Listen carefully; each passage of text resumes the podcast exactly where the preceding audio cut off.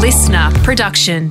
Steven Kotler is a New York Times best-selling author and award-winning journalist. He is one of the world's leading experts on ultimate human performance and is best known for his work on flow.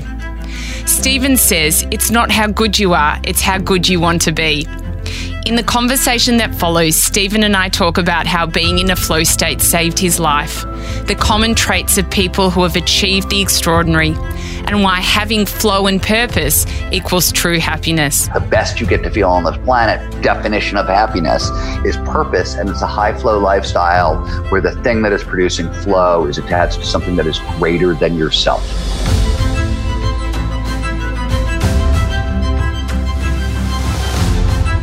I'm Sarah Grynberg, and this is a life of greatness. Working as a podcast and radio producer, I have been fortunate enough to cross paths with many intriguing people who have had a profound impact on me.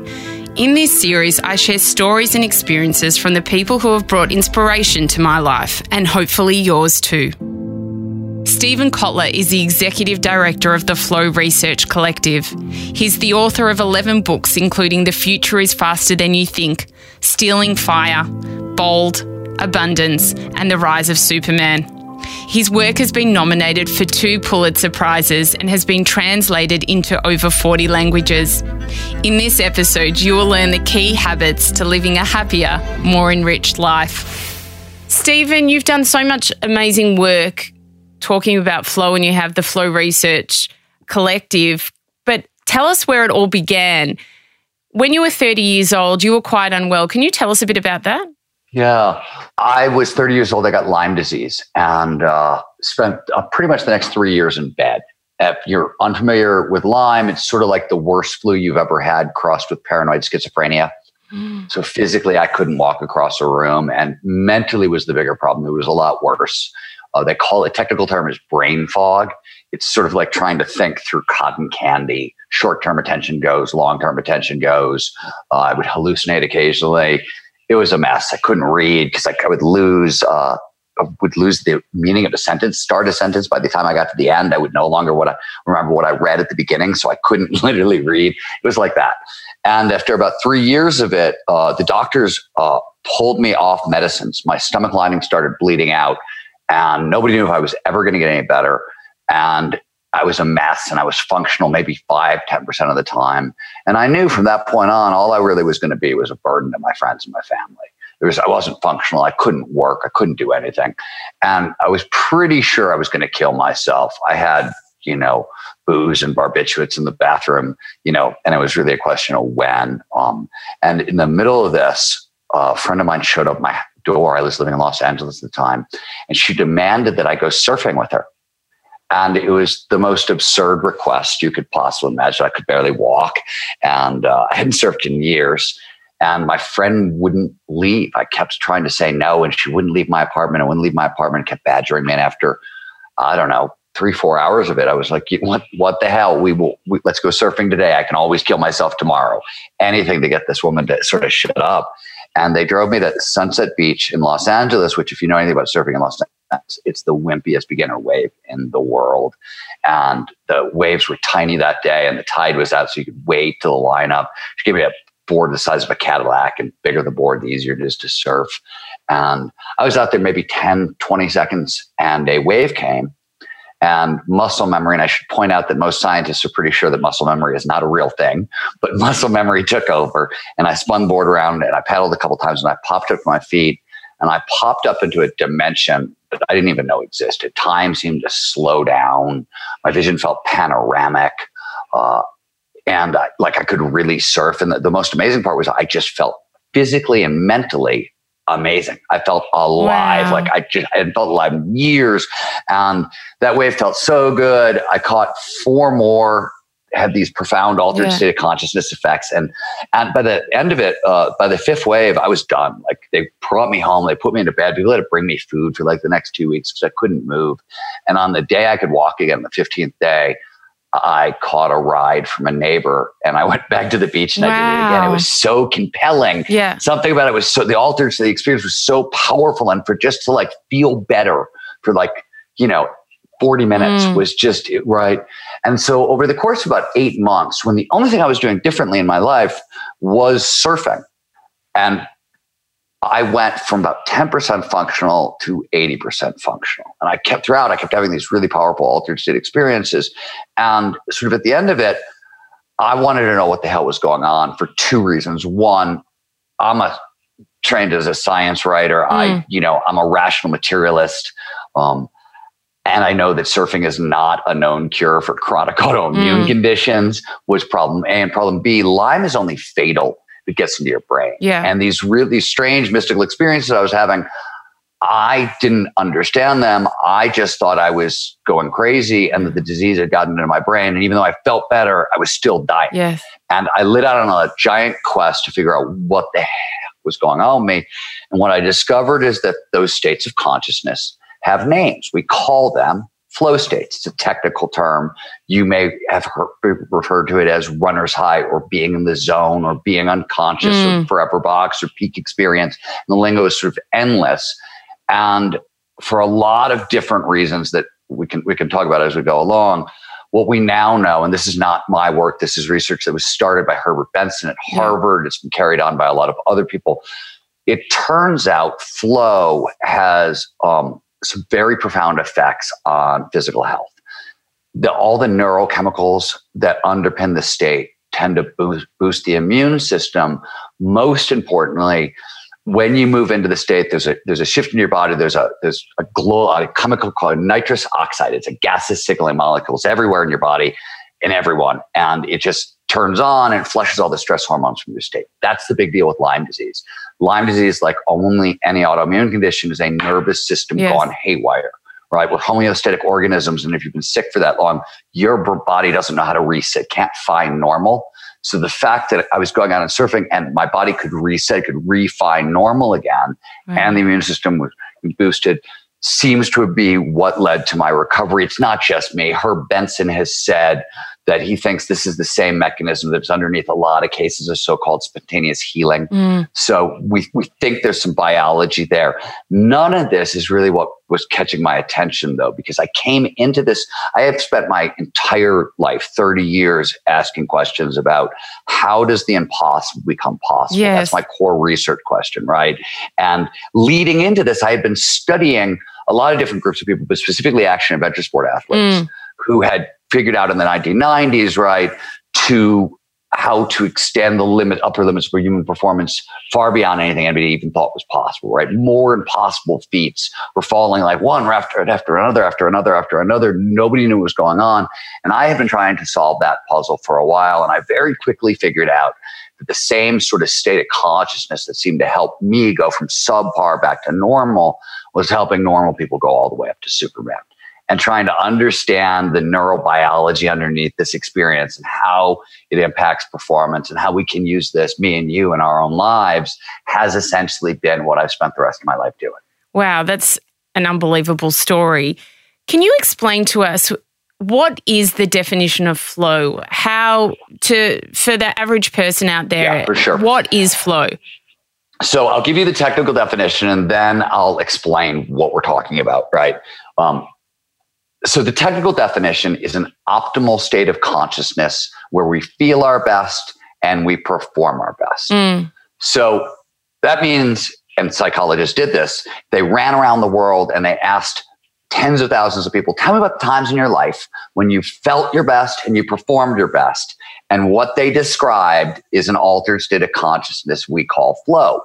More specifically, flow refers to any of those moments of rapt attention and total absorption where you're so focused on the task at hand, what you're doing, everything else just seems to mm. disappear. Mm. So, uh, time dilates, which is a really fancy word for saying yes. it passes strangely, right? It slows down. You get a freeze from effect, maybe been a car crash, or it speeds up. More commonly, five hours will pass by in five minutes, right? You're talking to your mm. best friend, mm. it's so lost in the conversation, and the whole afternoon disappears, and you're like, what the heck happened, right? Same experience, just sort of different ends of the spectrum. Um, and throughout, uh, besides time dilation, you also get your sense of self vanishes. You really just get so focused on, on the moment. But more importantly, all aspects of performance, both mental and physical, go through the roof. So that's sort of the colloquial definition. When psychologists define flow, there's six characteristics of the state time dilation, the vanishing of self, complete concentration in the present moment, and so forth. Yeah. They measure those. You want to measure flow, you look at these six characteristics, how much of them have showed up during a given experience. That's how you do that. Neurobiologically, when scientists, when you know my colleagues and myself, when we talk about flow, we're talking about a huge shift in physiology and neurobiology, everything changes in the brain. The parts of the brain that are lit up, the networks that are active, the neurochemicals present, brain waves, everything kind of really shifts. And flow seems to have a very precise signature. And it's gotten to the point that we now know it's not totally validated yet, but there was some work that came out of the Karolinska Institute that shows, for example, your frown muscles appear to be paralyzed and flow. Really? smile muscles are hyperactive. Yeah, not completely paralyzed, but really downregulated. So it's a lot harder to smi- to frown and flow, and it's a lot easier to smile, and your eyes are lit up, and everything else like that. That needs to be looked at again, but it showed up in a couple of studies, and at the collective, we're uh, we're at the front end of a, like a three year research project that's going to look at that among other signals. Um, so yeah, we've gotten really precise in understanding what it is too. Would you look at the times? I mean, I'm sure you've been you're in flow majority of your life now that you know all about it, but you know, when you were just talking, then I was thinking about the times potentially that I've been in flow. Would they be some of the happiest times in your life? Yeah, so it's a great question, and it's really interesting. Um, they would absolutely be some of the happiest times in your life, literally by definition. And let me explain what I mean. Mm. When, uh, first of all, we've known since the 70s, for example, that if you measure life satisfaction, overall well being, meaning, and purpose, they're really heavy happiness metrics, right? Not like how do you feel right now, but Yeah. the, how does your life feel? Um, people who score off the charts for all those metrics are always the people with the most flow in their lives. So what's happened since then is we now psychologists now split happiness into three possible tiers. There's happiness. How do you feel right here, right now, Mhm. moment by moment? And there isn't, by the way, a whole lot you can do at that level. Like Dan Harris has talked about 10% happier, and he's mm. right. Like you can use mindfulness techniques, you can use gratitude techniques, reframing, positive self thought. You can get 10% happier at that level, but not a whole lot more for a bunch of nature nurture reasons. The next level up is called enjoyment or engagement. It's literally a high flow lifestyle. And above that, the best you get to feel on this planet, definition of happiness is, a, is purpose. And it's a high flow lifestyle where the thing that is producing flow is attached to something that is greater than yourself. Mm. So literally, we now psychologically define happiness. Two of the two parts of the definition involve flow. So it's really kind of foundational to how we talk about happiness. That's so unbelievably true. I think, you know, I think about the times in my life, and especially when I found this purpose in my life to put this podcast out and be able to help so many people achieve so many different things in their life that anything I have to do with this podcast just is pure happiness for me. So that makes complete and utter sense. Stephen, you talk about four states of flow. Can you tell us a bit about Yeah. that? So you said earlier, for example, you said, Stephen, you must be in flow all the time because, because, and, and the truth of the matter is, is, is no, that's not possible. In fact, um, over the course of my career, especially earlier on, people used to come up to me and say, Oh my God, dude, you got to study me. I'm in flow all the time. And I used in the beginning, I never knew what to do. And, and now, like past 10 years, because I'm a, I'm a crank probably, um, I just tell people the truth. And I'm like, you know, we have a word for that. We call that schizophrenic, literally.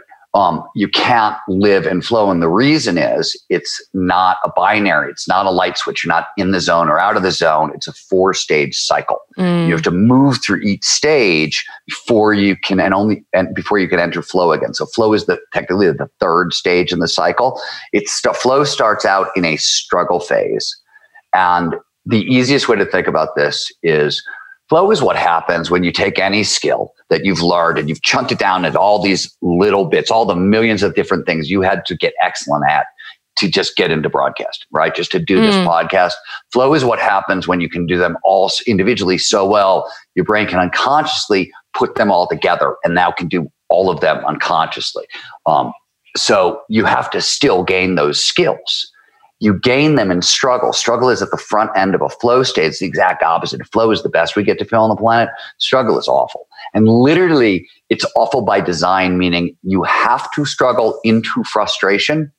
You literally need the neurochemical underpinnings of frustration in the body, and you need the overload in the in the prefrontal cortex that you get from it to be able to move into the second stage, wow. stage. Yeah. So one of the things I, I tell people, and I think this is very true, I can give you a handful of examples, mm. but when you come to peak performance, two things are important. One is there is nothing, as far as I can tell, in a lifetime of research in the space, when we say peak performance, we don't mean anything other than getting your biology to work for you rather than against you. Yes. Evolution, flow is universal, meaning evolution shaped human beings to perform at their best via flow.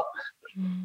It's just fundamental hardwiring. It's why everybody can get into flow, right? We're all built for it. Um, there are if then conditions, but like we're all sort of built for flow. Um, the struggle phase is one place it tends to get very derailed for people. And the reason is the second thing about peak performance that everybody has to know is in peak performance, your emotions don't always think what you you think they mean, right? We mm. think frustration is a sign we did something wrong. Yes. Stop, back off. It's not actually true. Literally, so you're familiar with the fight or flight response? Mm. You've heard that term? Oh, definitely. Turns out those are actually separate responses. Different parts of the brain fight, then flee mm. or, or, or freeze. And for flow to begin, you we now believe that you have to trigger the fight response. So that frustration leads to kind of a desire to like fight back. And then you sort of have to relax. You let go. That's stage two.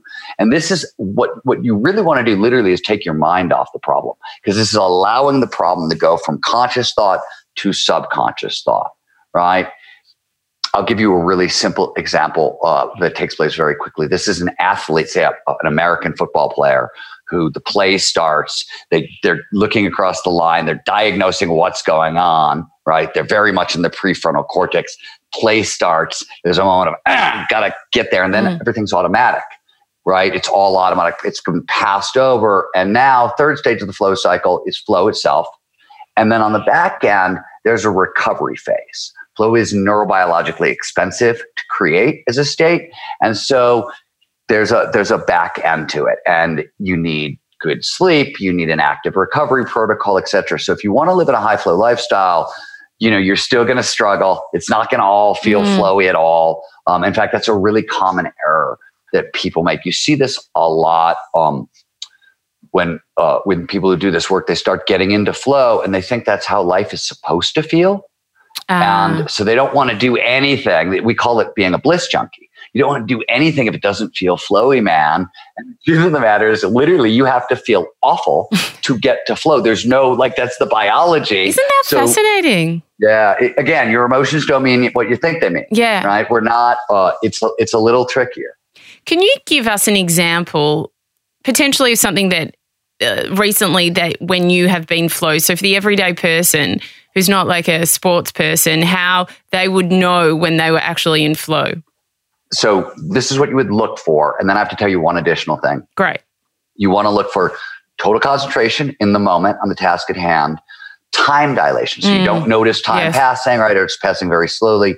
Your sense of self, sense of self consciousness has disappeared. But this can also be like you sit down to write that quickie email, you look up an hour later, you've written an essay, and maybe your entire self didn't disappear, but you had to go to the bathroom and you didn't notice. You pop back into consciousness, you're like, oh my God, I got to go to the bathroom. Yes. That happens to all of us all the time. Yeah. That's because your sense of self got dialed very far back for the concentration. Flow is also an what is known as an autotelic experience. Autotelos is a fancy way of saying an end in itself. It means once an experience generates flow, we just love it. We will go out of our way to get more and more of it. It's a fancy way of saying it's addictive as hell. So um, flow is, is, is really extreme that way.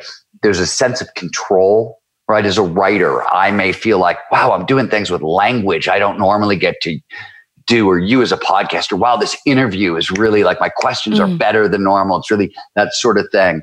Um, so you look for all those signs, but the most important thing to know is it's a spectrum. So you can have be in microflow when like those things show up. That's the quickie email. Like all those things happened, but it's not cosmic. It's Yeah. not what happened to me out in the waves, right? And the other end of the spectrum is what I experienced out in the waves, time slowing down and all the full spectrum. We understand the neurobiology of that too. And it's, but so those two things are important. And research shows, and this isn't my research, but it was, it's actually been done for a while. Flow is really common. It's more common at work than at home. It shows up 5% of middle managers every time there's a conversation Really? at work, very high flow. Um, Montessori learning environments, very high flow learning environments. Video games are huge flow producers, right? And, um, you know, one of the things, by the way, when you're shouting at your kids and the kid can't get them to stop playing the video games, Yeah. right? It's because when we're in flow, one of the things that happens is blood moves away from non-critical structures, including the ears, so they literally can't hear you.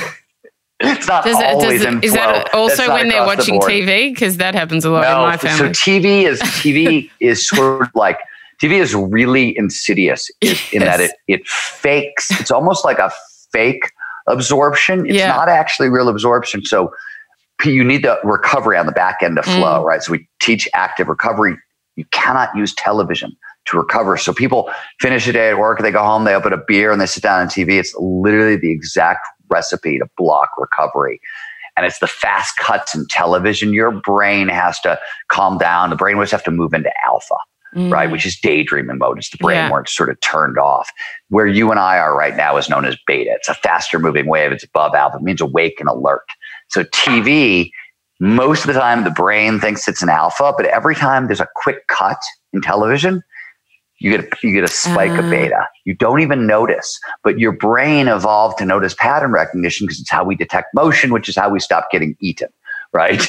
So every time that happens on TV, your brain is essentially going, is there a predator over there? Predator over there? Right. That's what it Wow. and so you can't recover. Television doesn't help us help us recover the way we want it to.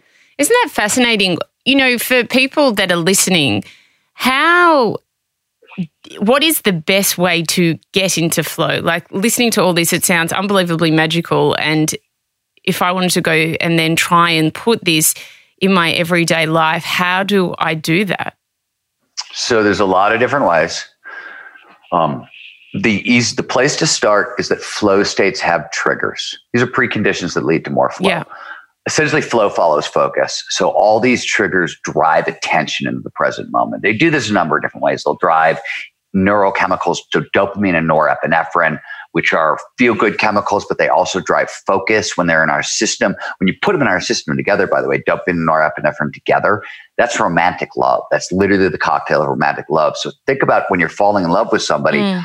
How much attention you're paying to them, right? You're you're totally you're looking at their eyes, you're focused on everything. It does it doesn't that's what right that's what these neurochemicals do to attention.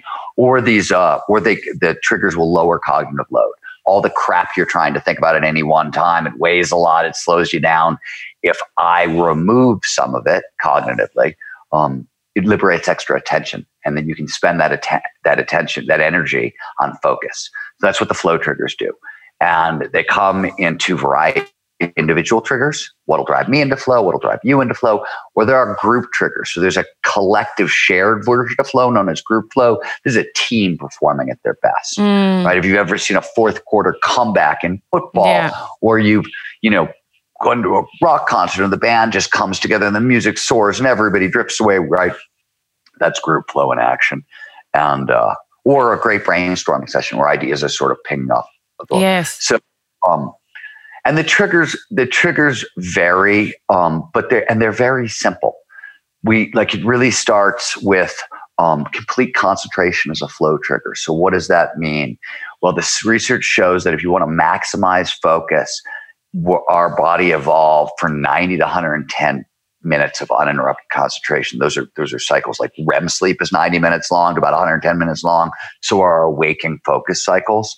So we tell people start your day with 90 to 120 minutes of uninterrupted concentration. Uninterrupted concentration meaning practice distraction management, no cell phone, no messages, no alerts, no social media, except focus exactly on the thing that's in front of you. Um, have your conversations with your children, with your bosses, with your coworkers. You know, uh, put signs in your door that tell people what you're doing, sort of thing. So really simple, but very, very effective. They, then there are uh, you know, let's say you start your day with your 99 and 20 minutes with uninterrupted concentration. Um, clear goals are another flow trigger. Mm. So flow follows focus. We pay the most attention to the task at hand when we know what we're doing now and we know what we're doing next. So create to-do lists for your day, right? Start with your hardest task, the one that's the biggest mm. victory, right? Work down. Figure out, for example, how many things can you be excellent at a day? I can be excellent at eight to nine things in a day any more than that, it will never happen because one of those things, I'm going to spend four hours writing my book. That's my how my day is going to start. So everything else is diminished under that. I know because I've done the, I've watched myself over time and I've run the experiments. I can do eight or nine things in a day. That includes working out. That includes quality time with my wife. Right, like whatever it is, that's my that's my limit. So that's how many things go on my clear goal list. And clear goals, when you say this, especially to Westerners, we love to hear the phrase goals and we go, oh, what are the goals? Tell me about the goals. And that's so unimportant here. What's really important is the clarity. Your brain needs to know what am I doing exactly right here, right now. Right. One of the easiest ways to get over writer's block. As a writer, I teach, mm. I train other people in writing. Sometimes if you know your starts and your endings, where does it start? Where does it go to? Right? With the brackets, you can fill everything else in between. You don't tend to get blocked. People get blocked where they don't know where they're starting or they're ending. There are other reasons, but that's one of the main reasons that writer's block happens. It's sort of the same thing with the brain in any situation. We are goal directed organisms. So we love knowing what am I doing? What am I doing next? Yeah. And you want really small, small goals for clear goals. These are not your high hard goals. This is not I want to go to college or I want to write a book or I want to become a doctor. This is all the steps you want to do today that is going to get you into college or help you become a doctor kind of thing. Um, and start with your hardest task, right? That's what you devote your uninterrupted concentration to, and then attack it. This is the most important of flows triggers. It's known as the challenge skills mm. balance. The idea that we pay the most attention to the task at hand when the challenge of the task slightly exceeds our skill set. So you want to stretch but not snap, and it's going to be uncomfortable. That sweet spot that is outside your comfort zone. Right, we pay more attention to shit that scares us a little mm. bit. So, right, you want to push outside your comfort zone. Now, for peak performers, for like CEO type type A executives, they get this wrong because they will take on huge challenges, sort of for the thrill of it, and you can do that. Motivation theory says a high hard goal, a big, huge challenge will increase motivation 11 to 25% simply by setting the goal. So you want those high hard challenges.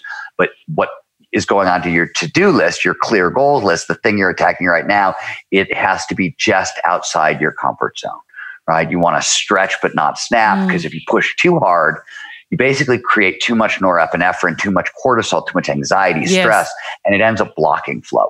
So a little bit is great, too much, and you're, and you're locked out of the sweet spot.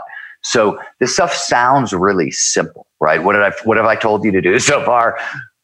Focus, create focus time. On the task so at hand. Focus on one the task at, hand. Know what you're doing, one thing at a time. yeah. Right? Push push yourself slightly yeah. outside your comfort zone. None of this is fancy stuff. And then there's a whole bunch of dopamine triggers. So novelty, complexity, risk, unpredictability, pattern recognition. All these mm. things drive dopamine into our system. So layering in all those things. So let me give you a, a, a simple example. So one of the things that happens in flow is learning and memory are massively amplified. So you said earlier, God, when I think back on my life, all these happy moments, they seem to be flow states. Why do you, why does that happen? Why do you remember all that? Mm.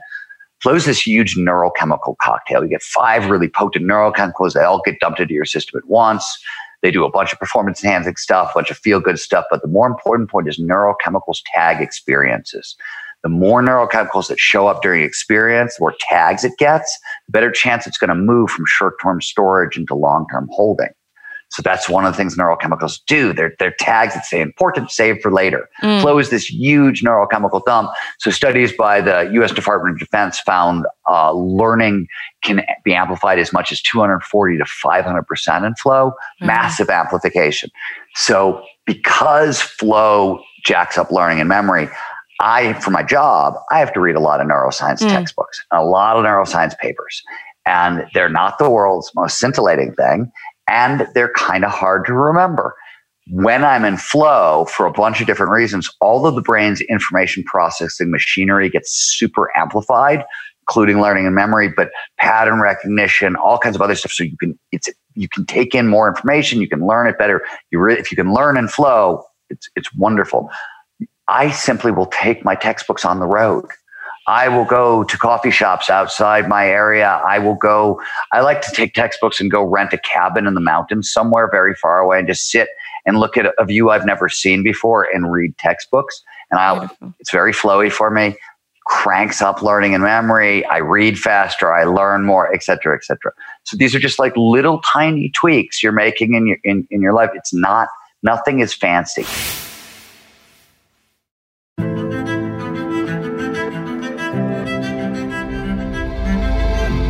Do you think that technology has interrupted flow? You know, mobile phones, mm. Instagram, Facebook, things like that.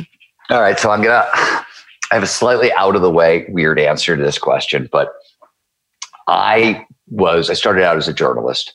And one of the things I was covered was the drug war in America. Mm. And I covered it from all sides. Right? I, I, was interested in the psychopharmacology of psychedelics. I was interested in all aspects of it. And there was a, in the legalization movement, this is now true with marijuana, but it was true anywhere.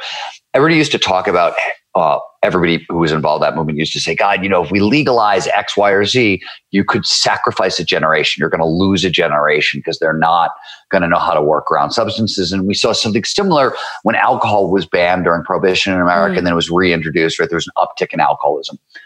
So it turns out with, with, with drugs and whatever, that actually didn't, isn't what happened. I think because we had such a long time to prepare for it. But I'll tell you where it did happen is with our technology nobody prepared us for kind of dopamine on demand mm. devices. We just no nobody saw it coming. Nobody went, "Hey man, there's not really a difference between cocaine and your smartphone. It's the same. They're both triggering huge surges in dopamine." And in fact, Robert Sapolsky at uh, Stanford, novelty, complexity, and uh, and unpredictability are flow triggers. That's what a cell phone is right? When your smartphone buzzes and you don't know who's the message from or whatever, and you want to check it in your pocket, that that's novelty and uncertainty. And it's a 700% spike in dopamine. It's almost as high as cocaine. Wow. So we are literally, um, and in some cases, it can be higher than sex. So, like, this is a lot of dopamine we're getting mm. from our devices, and we weren't prepared for it.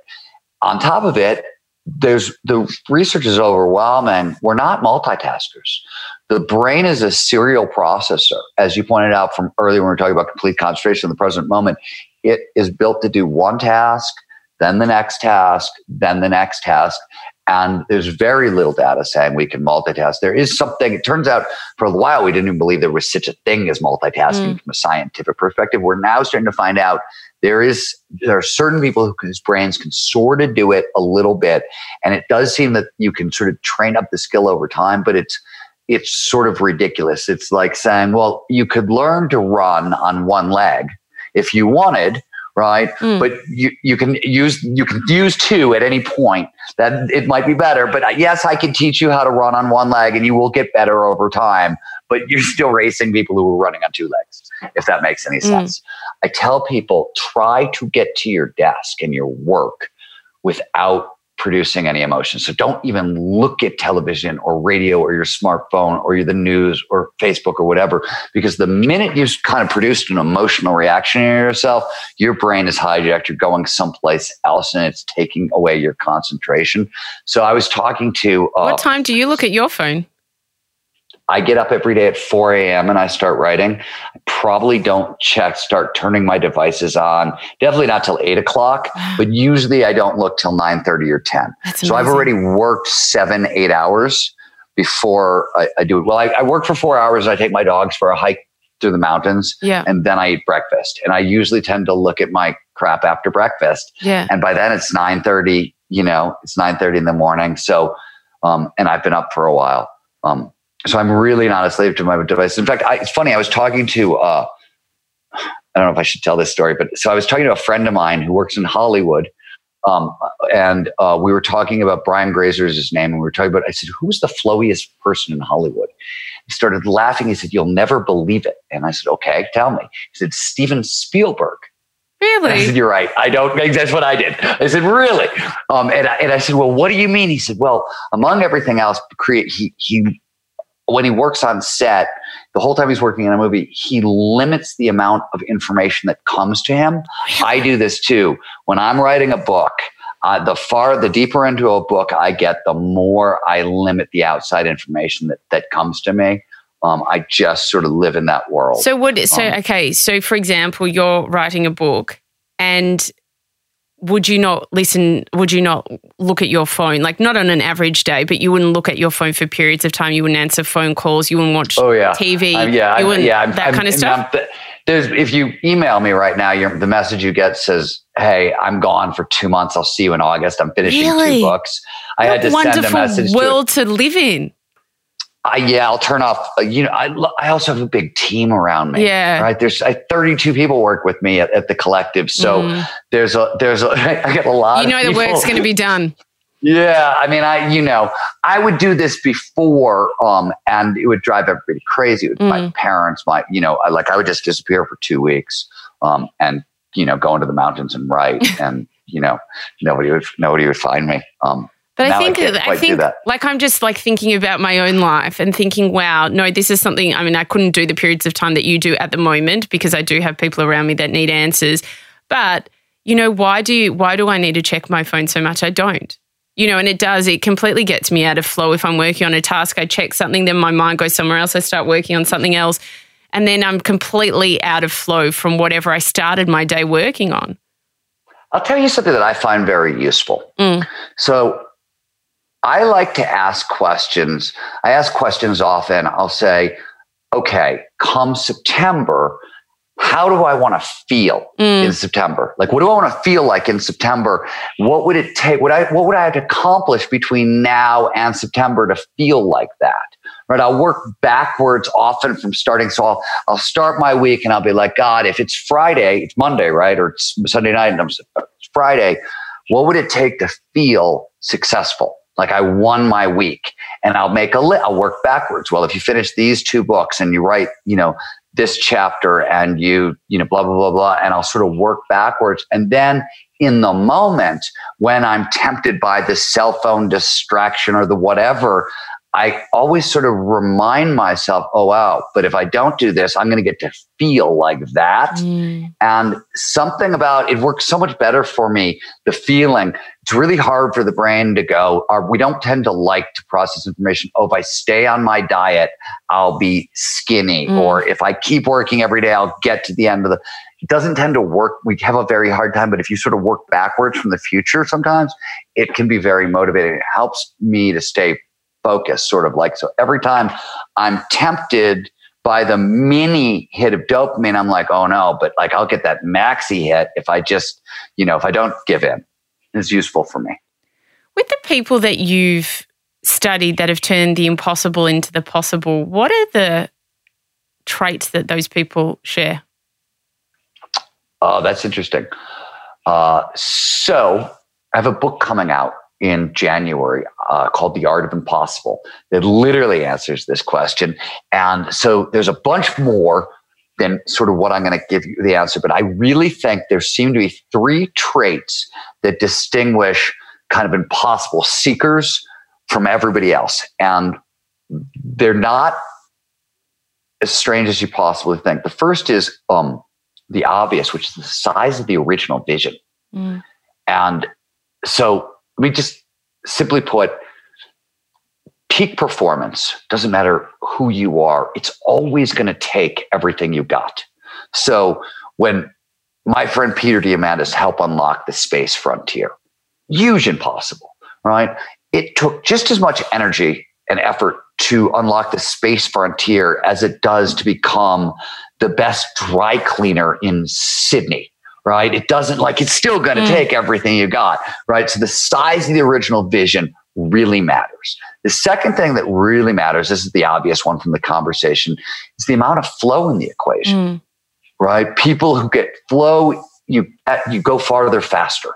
So one of the things about the impossible is it seems so impossible because you're not sort of understanding the speed at which people are moving forward. And the third is what I call what what I termed I've, the habit of ferocity. And it's sort of what, you see is motivation is really important to all kind of all, all this stuff. And, and when i use the term motivation when psychologists use the term motivation they really mean three things. They mean drive so intrinsic motivation curiosity passion purpose autonomy mastery blah blah grit so perseverance all those a lot of levels and goal setting. Those three things together is what they mean by motivation. When you get them all right and you've sort of automated your lean in instinct. I talk about it as the habit of ferocity. So one of the things you see is with people who really are good at this stuff, when challenges show up, mm. they lean in automatically. They don't even think about leaning. It's instinctive, kind of lean into the challenge, embrace the challenge. So remember when we started this discussion, I said, hey, there's frustration, it's it's built in.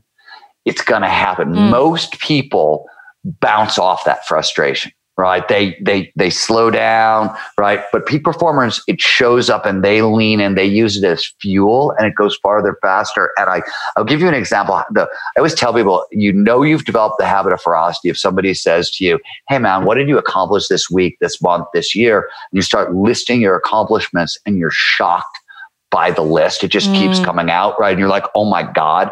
And the real secret is this Think about your day. In any given day, there are three or four or five challenges that show up and that derail you. Yes. 10 minutes, 20 minutes, an hour, whatever it is, right? And people with the habit of ferocity, those challenges are there's no emotion involvement. They don't have all the drama. They just lean in. In fact, I often you often can tell that you've developed this habit. You've had this experience too, you go through your day, you do all your stuff, you go to sleep at night, and then you wake up at two o'clock in the morning because there's a huge spike of norepinephrine because you remember like something you did all day. You're suddenly like, oh my God, I did that. Jesus Christ, right? Like, what was I thinking?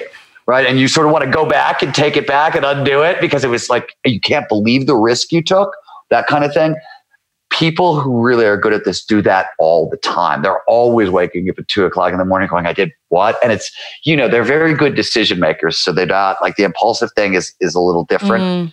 too. There's a lot of skill and mastery. But it's, you know, it's that habit of ferocity. There's a bounce back effect, et cetera, et cetera. But that's what I those are the, those three traits really seem to distinguish people who have really accomplished the impossible from everybody else. What's your greatest hope for society today? Well, um, I always say, people always say, I like two things. I, you know, I, my greatest hope for society is if 30 years in, in, in, the field of peak performance has taught me anything, it's that we are all capable of so much more than we know. And the real reason is because capability is an emergent property. So we have no idea what we're good at until we start to get good at it and unlocks a new door and unlocks a new door. Um, and I guess more than anything else, if I were to, I'd want people to realize that about themselves and just.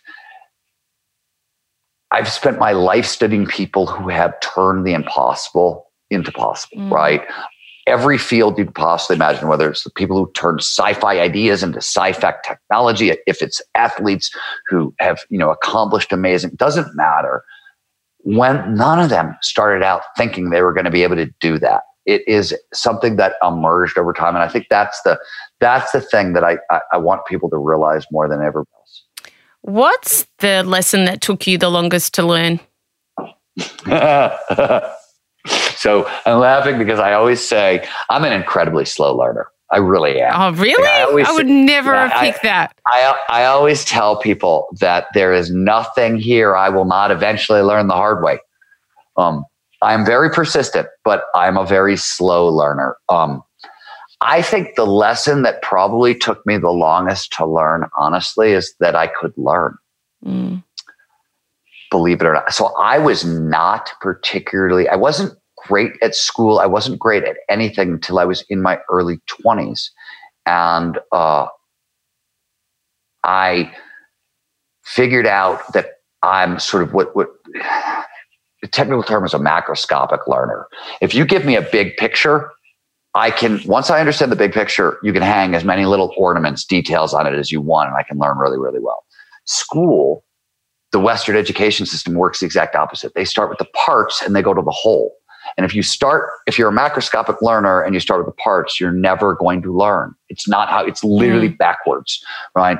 So I had to get to almost by the time I was out of grad school before I had read enough books that I started to have a systems level view of shit. Once I had that, it totally unlocked my ability to learn. And then it was like, okay, that's rocket science. What's next? Neuroscience? Okay, bring it on. I like I couldn't believe it. I was but the hardest thing for me to learn was how to learn. And what I always tell people is this is the this is the difficulty with peak performance in general. Peak performance works like compound interest. You can actually pretty much reduce if you're interested in peak performance, you're essentially, and we probably don't have time to do this, but you're essentially going, it's about six things you want to do on a daily basis, six things that you want to do on a weekly basis. And you have to do them every day, day after day after day, week after week after week, year after year after year. And the problem and the reason, you know, I said capabilities and emergent property, peak performance works like compound interest. So if you start your day with 90 minutes of uninterrupted concentration, you push on the challenge skills sweet spot in the kind of the right point and you start your clear goals list and blah, blah, blah. Is it going to matter today? No. Is it going to matter tomorrow? No. But if you do it every day for weeks into months into years, suddenly it's really going to explode. And that, I think that was the hardest lesson for me to learn. And I think it's one of the hardest lessons for anybody to learn because learning itself is invisible. Mm. You're bad until you're better. What is a life of greatness to you? I always like to tell people there's very little we know for sure, but the couple things I can guarantee you is one, we know for sure you get one shot at this life. Mm. That I can prove to you. Maybe there's more, maybe there's not, but you get one shot and you know for sure you're going to spend a third of it at sleep. So what you do with the remaining two thirds is pretty much the only question that matters. Right? That's there's no other question. And I think if you are not kind of pushing every day on those remaining two thirds, you're, you're wasting, you're taking up space here. I think you've got to push yourself as hard as you possibly can at every moment you possibly can because we get one shot at, at, at this at this thing. That's what I think. Steven Kotler, thank you for all the beautiful work that you have given to this world. Uh, my pleasure. Thanks for having me. If you've enjoyed this episode, then I'd love you to join my community on Instagram at Sarah Grynberg, where we post videos and behind the scenes footage of each recording. You can also join my private Facebook group, Live Life Greatly, where we discuss the content in this episode and many more, as well as give advice and tips on how to live a life of love and meaning. To purchase my ebook, Finding Greatness, head to sarahgrynberg.com. And if you love what you heard, then we'd love you to hit subscribe on Apple Podcasts or your favourite podcast app and leave a five star review. It will help us share this wisdom with others. A Life of Greatness's executive producer is me, Sarah Grynberg. Audio producers Matt Nikolic and Darcy Thompson. Special thanks to Grant Tothill for bringing this dream to life. For more episodes, search a Life of Greatness podcast, download the new LiSTNR app now, and listen for free. LiSTNR.